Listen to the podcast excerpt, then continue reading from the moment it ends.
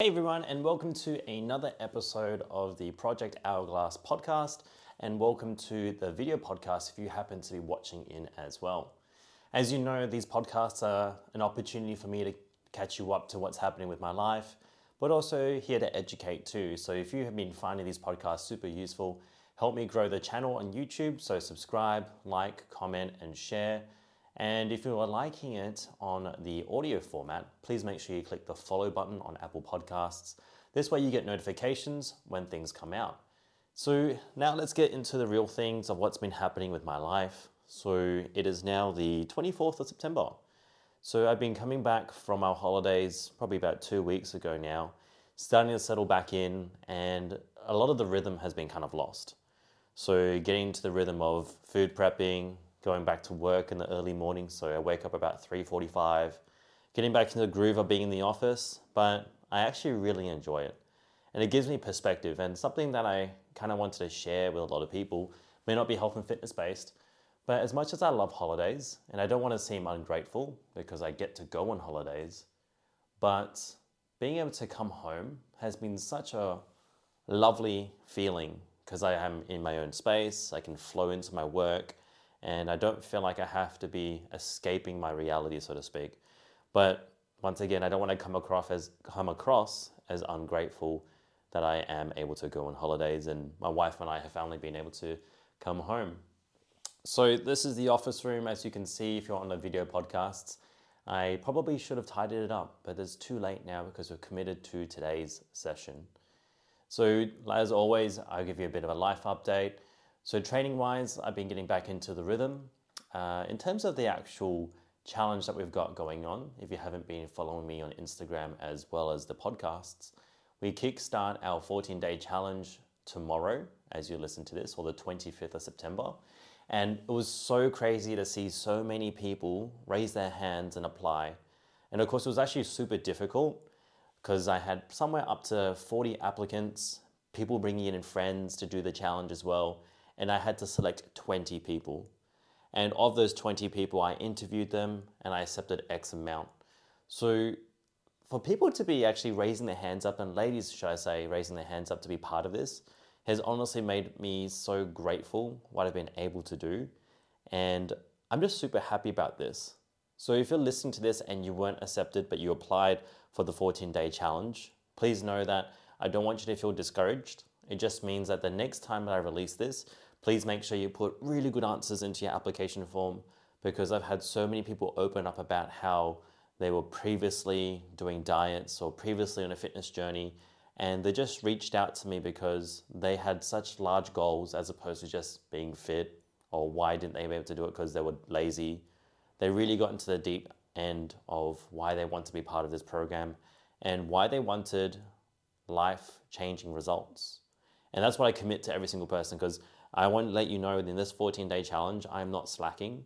I am making sure every single person gets a program, every single person gets followed up, every single person will get a customized nutrition plan, every single person gets a proper induction, and every single person knows exactly what they need to do. So, already from just before starting, 20 people being inducted means that I have 20 hours of work, and I'm still following up on these people throughout the next two weeks for the 14 day challenge. It is just an opportunity to show people that online coaches are probably better than your face to face coach. And I'm talking from my perspective as a person who was a face to face coach, and I want to show what people can do when they have someone actually barracking for them, supporting them more than they could ever imagine. You'll probably see me wearing this shirt as well. So, this is a Big Walks for Little Kids Foundation shirt. So in my local area, we have what we call Camp Quality, where they really provide a service for the kids who are going through a rough time health wise. So this could be cancer and everything. So I had to pledge how many kilometers I'm going to walk for the month of September. And I pledged for 150 and I wanted to raise as much funds as possible. So if you're watching this or you're listening to this, I'm going to put the links in the description Please donate any amount that you think is necessary or you think is possible for such a great cause. I want to make sure that I can raise as much as I can for something that also provided me with fun because I was able to walk with my wife and have a little bit of a competition, but also I want to be able to raise funds for a cause like this. So that's why I'm wearing this shirt for today's video podcast. Anyway, let's get into today's topic. Um, with me learning so much about the people who have always wanted to be part of this 14 day challenge, it made me realize how much of an opportunity it is to work with ladies like this. And then it made me think about how far I've come as a coach for the last 12 years, where I've had to go through some rough patches and it made me wonder I have such a lovely bunch of ladies in this 14 day challenge, plus the ones that I'm also coaching too. Let's not forget the ones who are actually been with me, the OGs. But unfortunately, there are a few bad eggs that have kind of traumatized me that almost made me quit this industry. And I really want to talk about this because there's some characteristic traits that maybe even you don't know. But this is going to be a podcast, and I don't want it to be negative. We're going to have some fun with it too, but about the worst clients I've ever trained and also their traits that they always do. Because it's not like I haven't been able to scout them out. They come find me, and I do try and make sure I press them through and really try and make them isolate that we are working together. But there's just some self sabotaging traits that I haven't been able to break through. And honestly, you can only lead someone to the resources, you can only lead a horse to water, but you can't make him drink. You can only do so much. You can't make someone be willing to make changes for themselves. And it really kind of breaks me down as a coach. It's so hard to see as a coach when you see so much potential in a person and they're just full of self limiting beliefs. You try and help them out, you guide them to the right places, but they're just not trusting it or they really are self sabotaging. So today we're just gonna have a bit of fun with it. Um, I'm gonna call this person Mary, all right? And I don't wanna be disrespectful to any Marys out there, but just don't be a Mary because this can be a lot harder than you think to listen to. So, here are some traits of the worst things, or here are some traits of the worst clients I've ever trained over the years. The first one is definitely making sure they don't actually keep becoming the same person that they are. They don't realize this, but every single time they say the line, I'm not that type of person, they don't realize that they aren't able to disconnect with the person they are right now to become the person they want to be. So let me give you some examples here. So when I get someone who's like, I want to be able to tone up, lean up, and get stronger, and we take them into the area to do some weights and teach them, might I add as well, they just go, Oh, that's not me though. I just want to do body weight exercises. Now, without getting to the physiological benefits of why we're doing this, they've already started to disassociate themselves with what they want to become and they have a disillusion of what they want, what they need to do. And once we start to educate them through this, like, no, no, that's not right. So then they always become what you call stubborn of changes of what they need to be. So they keep mentioning what they want to become, but they're not willing to actually do what they need to do. Let me give you another example of this. When we do check ins every single Friday, I do this in my inductions and I have done this for the 14 day challenge. And every single person who comes across, you know who the serious ones are when we mention about time and respect for each other. I always make sure that check ins are sent on a Friday. They're due on Saturday at 1 p.m. And then on Monday, I sit down and go through right now 45 check ins, 45 programs, 45 meal plans to make sure each person is there. And once I see that application come in, or once I see that form submission sent in on a Sunday at 2 p.m. or the Monday at 9 p.m. when I'm doing check ins and fixing every single program at a 2 p.m. on a Monday, seven hours late or three, three days late when I add, you just know that this person hasn't quite got their things prioritized. And not to say, like I said, not to be like a rude person, but you can always submit the form early. You can always communicate and reach out. So this person here is now making it hard for themselves to become this new person they need to be. And that's where the hard discussions come in. So, rule number one is they definitely don't take on board the changes that they need to become for where they are. So, have a think about where you are right now. Or maybe you know a friend. You I just want to get fit, I want to get healthy. And you mention to them, hey, look, it's not about the fact that I have more time than you, it's the fact that I'm willing to give up time to become the person I want to be. So I actually watch less TV so that I can train. I actually disassociate myself with people who are negative so I can remain positive. I make sure that my house is going to prime me for the environment I want to be in. As I point around my studio room, this place is my inspiration to make me do work, be creative as well. So when you mention to them, hey, look, when it comes to you and your health and fitness, where's your gym bag? Oh, I don't believe in gym bags because I don't have one. Well, can we get one? If you don't have a gym bag, first of all, anyone listening to me, you need you don't have you're prioritized in terms of organization. So your clothes, your shoes, your drink bottle, your towel, your tag is always in there. If you don't have a gym bag, you're already not being able to get to the gym because you've caused another obstacle for yourself. So that's one of the things, definitely. Number two is making sure that they don't actually do their work. So, number two, a trait for all my worst clients I've ever trained over the last 12 years, they don't do the work. And it's not super hard when you think about it.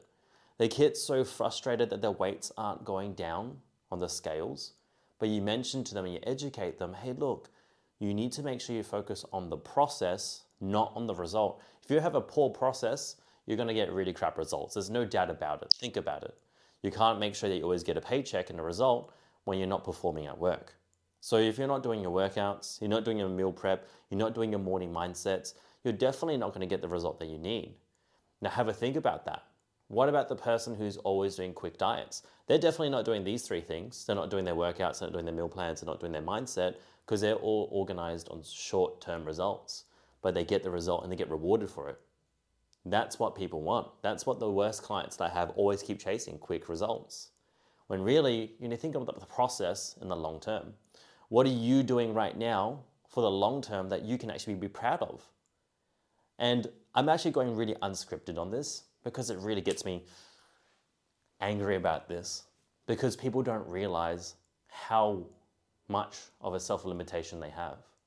So, not being able to do the work but complain about the results, I'm sorry, but you can't have it. You need to make your bed and sleep in it, have your cake and eat it. You need to be able to put the process in and put the work in to get the results. And I don't want to be coming across as a hard ass, but that's the truth. Unfortunately, a lot of people are scared of doing work. And I was talking about this earlier today when it comes to 100%. 100% is not a bad thing to put work into but your perception of what 100% is is absolutely skewed. So when I was 20 years old, my 100% was training four days a week. I could track every food and macro because all I had to do was go to uni, go to work, and train. I had no responsibilities at all, didn't have rent to pay, I was living at home, I was very fortunate. I just had uni to work onto and my work and my job. So now that my life has changed, my 100% has completely changed too. I now am married, I have a house to make sure, I've got a career to drive through, I've got this business, I've got my clients. So for me right now, my 100% is completely different. I need to look into making sure that my 100% is probably going to be more closer to 45 minutes, four days a week, as opposed to when I was younger, it was two hours because I could afford the time, four or five days per week. So your 100% is not a bad thing. You just need to make sure where you look into it. And I was telling this to one of my good clients when I said, not saying I have favorites, but one of my clients who was open to change, I told her, hey, look, you're home to travel, to work with friends, to whatever it might be for a short weekend. And she was feeling a little bit guilty about the fact that she was eating party food. I said, your 100% are going to change right now compared to the 100% when you're back home in your own environment.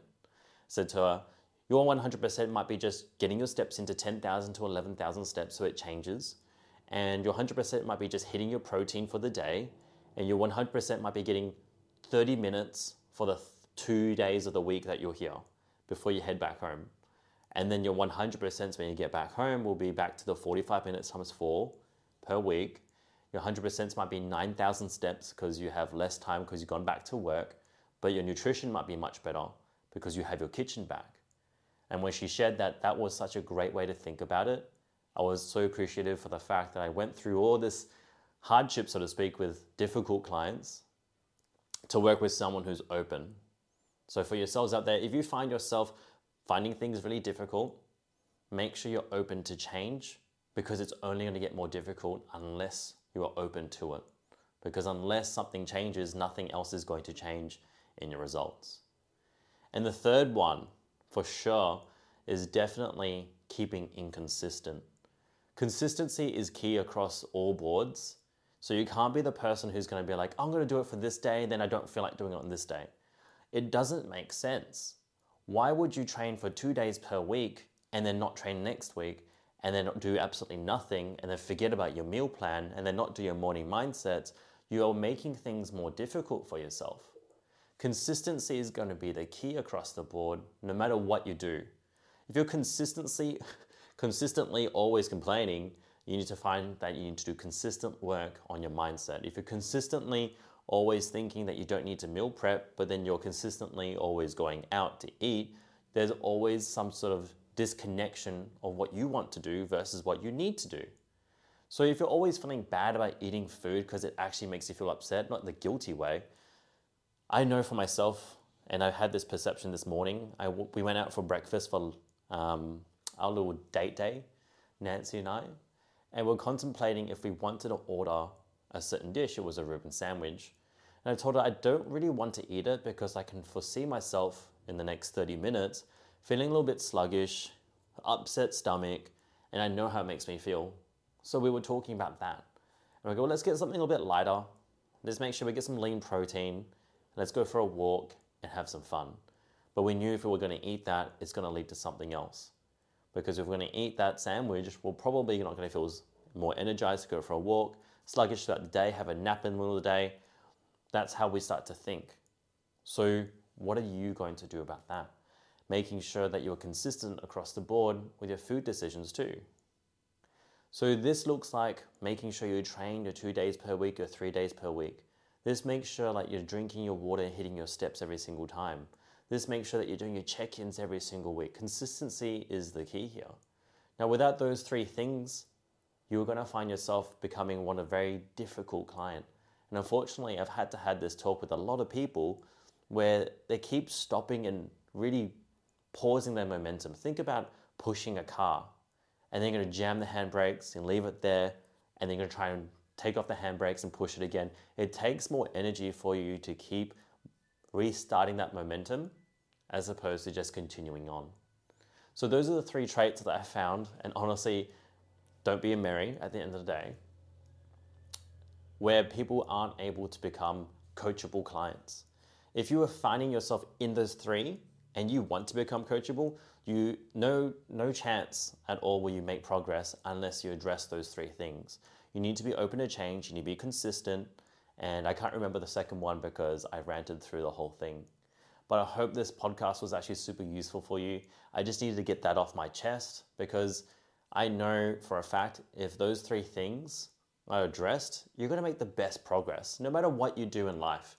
It could be this health and fitness journey, it could be in business, it could be in your career, it could be in relationships. Those three things need to make sure you are addressing. Now, if you really enjoyed this podcast, please make sure you follow me on podcasts or Apple Podcasts. The button is now follow, which is why I'm saying that. Leave me a five star review. If you are listening to this on the video or watching this on video, please make sure you subscribe to the YouTube channel. That means the world to me. Give me a thumbs up, comment, share it, drop some fire emojis, just so I know that you're listening to this because I want to make sure this gets into the ears of the right people. But also, if you're listening to this and you're not this worst client, then you're on the right track. Thank you for listening to this. Take care, everyone, and keep building momentum. P.S. If you want to donate to this cause, links will be in description box for both YouTube and also podcasts.